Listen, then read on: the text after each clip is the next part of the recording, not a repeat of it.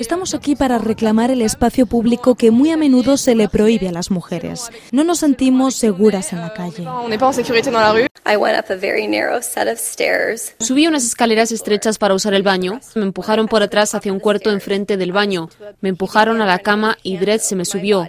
Empezó a manosearme y a frotarse. Grité, traté de escaparme, pero era pesado. Durante nueve años lo anulé para poder seguir adelante. Hasta que hace unos meses escuché a otra chica acusar a la misma persona. Comenzó a besarme el cuello y yo le dije que no. Me tiró en la cama. Yo seguía diciendo que no. Se subió encima mío y me penetró.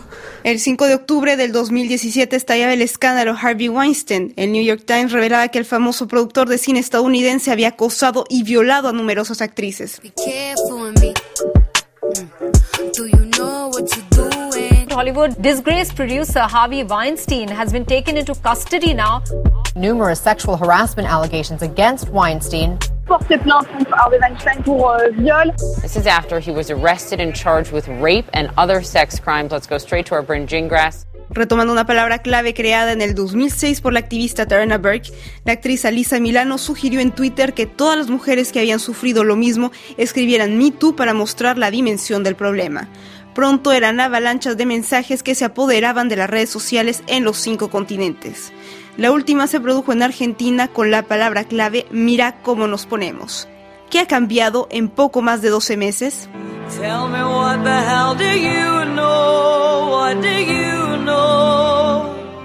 Marion Schaeffer es portavoz de la manifestación parisina Nutut, Todas Nosotras. El 24 de noviembre, unas 50.000 mujeres marchaban en París y en toda Francia para denunciar abusos sexuales y violencia machista alentadas por las numerosas iniciativas que han nacido o se han afianzado en el 2018. Todo con la bandera del yo también. Sí, hay un verdadero cambio con el Me Too que ha permitido que la gente esté dispuesta a escuchar. Las mujeres siempre han hablado de su situación, pero es ahora que la gente está lista para escuchar y entender lo que sucede. Y eso ya es positivo, vamos avanzando en el camino. Y ahora queremos pasar de los testimonios, de la escucha, a la acción. Los hombres también se han dado cuenta de todo lo que las mujeres pueden vivir en su día a día y justamente por eso hay que continuar. Si usted se fija, yo hablo siempre de todos y todas, todos los ciudadanos que están hartos de la violencia que nos afecta la vida entera.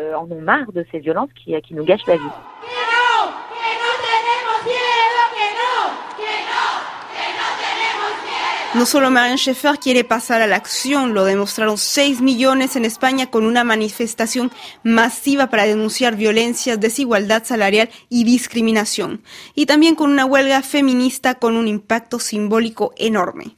La historiadora de América Latina de la Universidad de Rouen Normandía, especialista en movimientos feministas, calificaba el 8M. Histórica. creo que es una movilización que no tiene precedentes en todo, eh, en el mundo, en Europa, en América, de hecho, en el mundo hispano. Y eh, es algo que eh, de verdad llama a reflexión y que sienta, me parece, un antes y un después. Las españolas no esperaron el movimiento MeToo para salir a la calle. El contexto de lucha feminista le dio, sin embargo, un poderoso altavoz a la ola morada.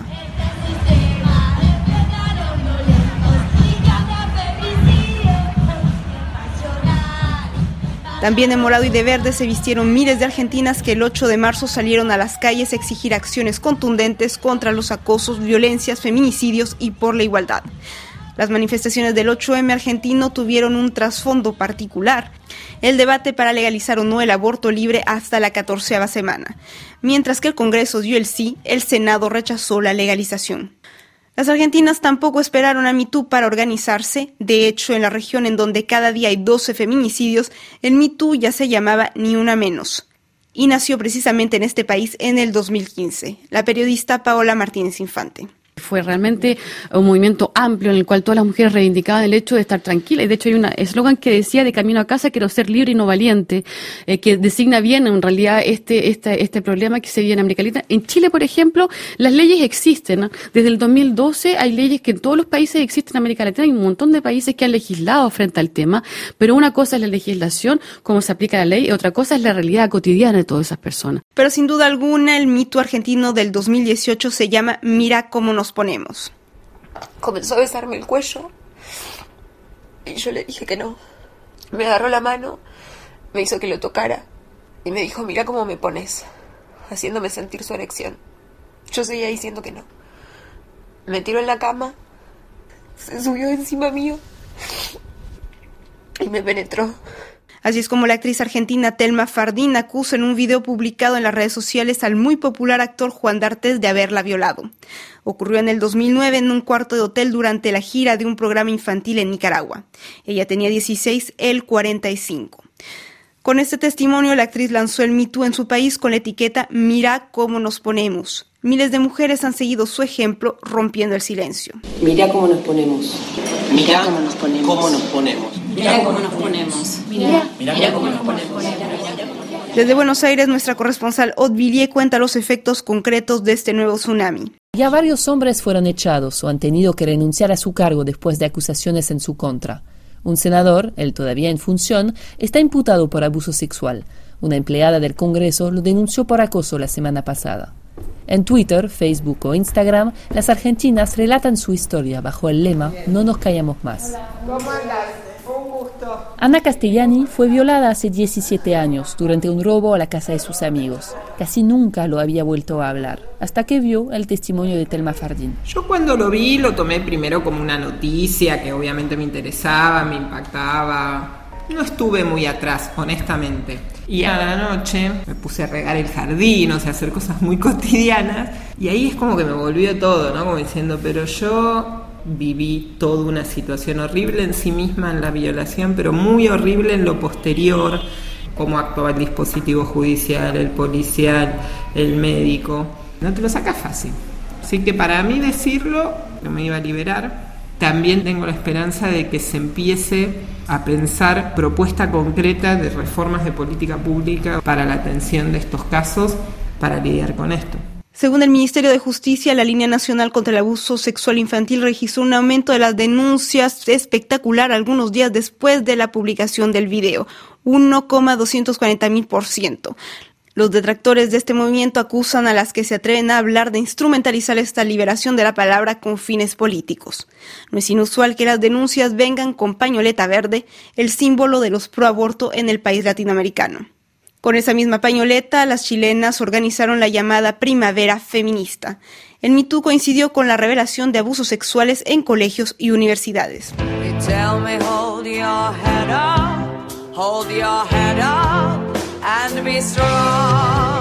El 17 de abril, como protesta a los abusos y acosos sexuales de parte de alumnos, docentes y funcionarios, alumnas de la Universidad Austral iniciaron una toma.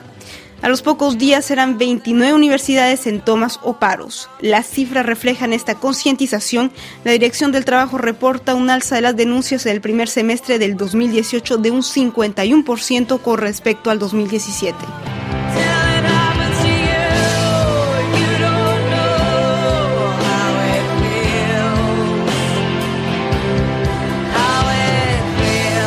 En Estados Unidos, el ojo del huracán, un número récord de mujeres se lanzaron a la conquista de las urnas en las elecciones de medio mandato, ya sea en el Congreso, el Senado o en las gobernaturas o en cualquier comicio local, ahí estuvieron. Así lo pudo constatar Natalia Olivares en Florida. ¿Dónde están las mujeres? Evelyn Pérez Verdia es miembro de la Junta de Política Latinoamericana del alcalde de Tallahassee, Andrew Gillem. Bueno, yo creo que, que los números del Me Too Movement en el 2018, en los, eh, las elecciones de medio término, hablan por sí solos. En esta elección tenemos a 476 mujeres que se lanzaron en la primaria para las elecciones. Ahora, eso es interesante porque Hace mucho no se habían lanzado tantas mujeres para una elección.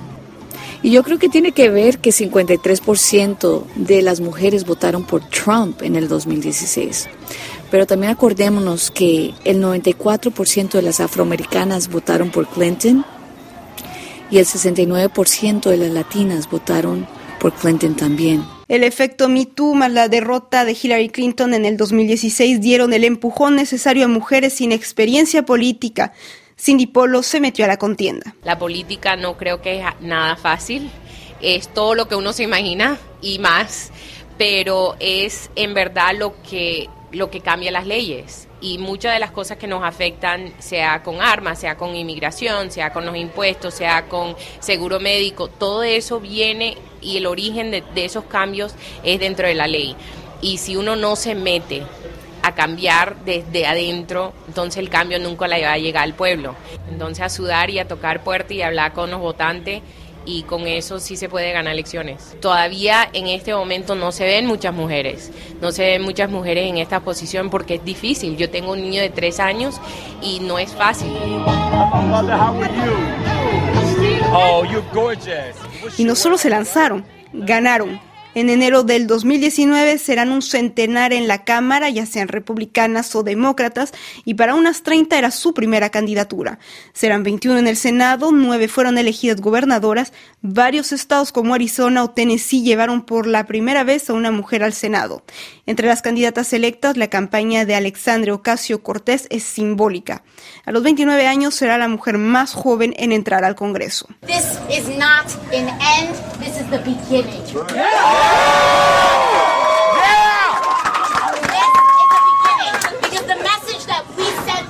Este es el comienzo porque el mensaje que le estamos ah, mandando al mundo es que no es correcto poner a los donadores antes que a nuestra comunidad.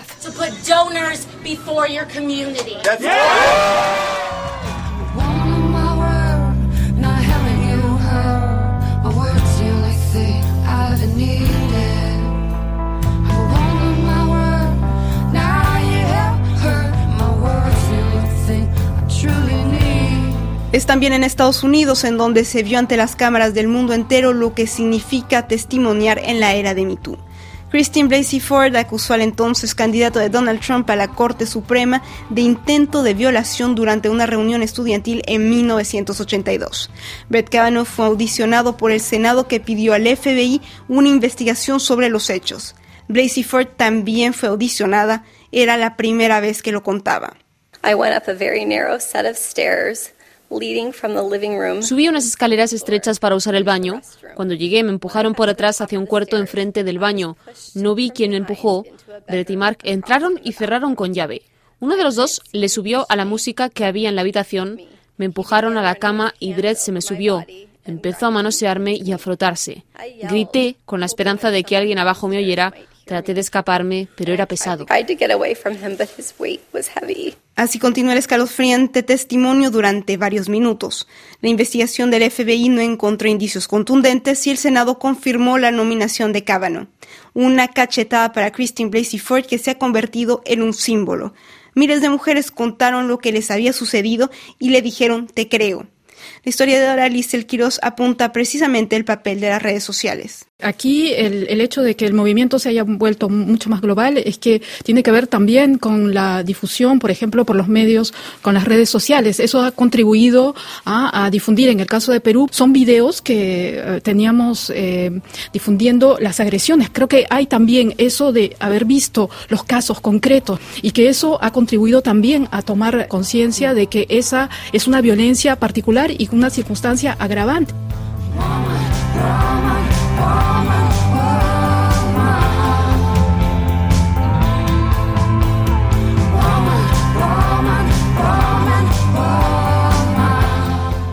Es precisamente este flujo público sin filtros que denuncian los anti-MeToo, que por cierto pueden ser también feministas. La pregunta que se plantea a menudo es la siguiente. ¿Qué hombre ha sido condenado con estas denuncias? Si hablamos de Harvey Weinstein, fue arrestado e imputado en Nueva York por violación, abuso sexual agravado, crimen sexual premeditado contra una o más personas. El productor puede ser condenado a prisión perpetua o al menos a 10 años de prisión. Se espera aún la fecha del juicio. Según un sondeo de la Fundación por las Mujeres en Francia, siete mujeres víctimas de violencia de 10 se animaron a testimoniar en el país. Pero solo un 8% acudió a un abogado y solo una de 10 denunció ante la justicia. En 12 meses es imposible dar una estadística de cuántos hombres han sido condenados en el mundo. Y es lo que le reprocha a MeToo la polemista neoconservadora francesa Eugénie Bastille. No podemos estar en contra de la liberación de la palabra, pero sigo pensando que siempre será difícil hablar de su intimidad, de violencias sexuales. No hay que sostener un discurso utópico sobre la cuestión como si fuera fácil hablar, denunciar a alguien que muchas veces es cercano, como un padre o un marido. Estoy en contra de esta utopía de la transparencia. Me parece muy bien que las mujeres sean acompañadas. MeToo muestra que el sistema judicial está roto. Lo que se plantea es que si hay muy pocas denuncias que se vuelven condenas, debemos llevar la justicia a otros foros como las redes sociales, en los medios y dejar de lado los tribunales. Más allá de la cuestión legal, otro argumento en contra de MeToo surgió, la degradación de las relaciones entre hombres y mujeres en donde no cabría la seducción. Es lo que expresa la polémica tribuna de Catherine Deneuve por el derecho de ser importunada y contra el puritanismo tras el mito francés Denuncia a tu cerdo.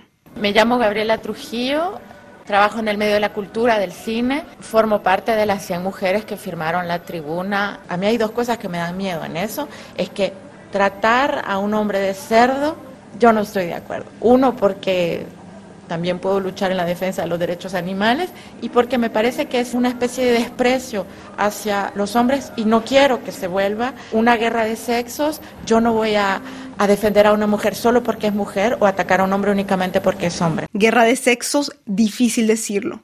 Lo que es cierto es que al menos en Estados Unidos los efectos negativos se están manifestando. Según Bloomberg, MeToo pone a Wall Street nervioso. Sus altos dirigentes están dudando aún más que antes en contratar a mujeres y peor si son jóvenes. Su presencia representaría un riesgo, dicen, desconocido. Esto también significa dejar de invitarlas a las copas después del trabajo, donde se arman redes y carreras. MeToo está subrayando la discriminación laboral que ya existe. Es lo que se ha notado también en Corea del Sur se llama la regla Mike Pence, del nombre del vicepresidente estadounidense. Nunca te quedes solo en una pieza con una mujer, es lo que ha dicho. Los historiadores del feminismo llaman a esto el backlash, el latigazo. Lo podemos decir vulgarmente, un pasito para adelante y dos para atrás. Quizás hay que ver este año 2018 desde la perspectiva de una larga marcha como la han sido todas cuando se trata de los derechos de las mujeres. me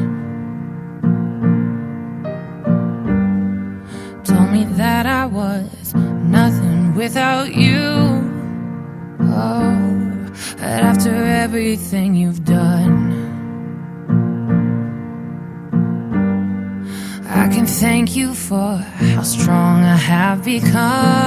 Lo que no se puede negar son los indicios de un cambio.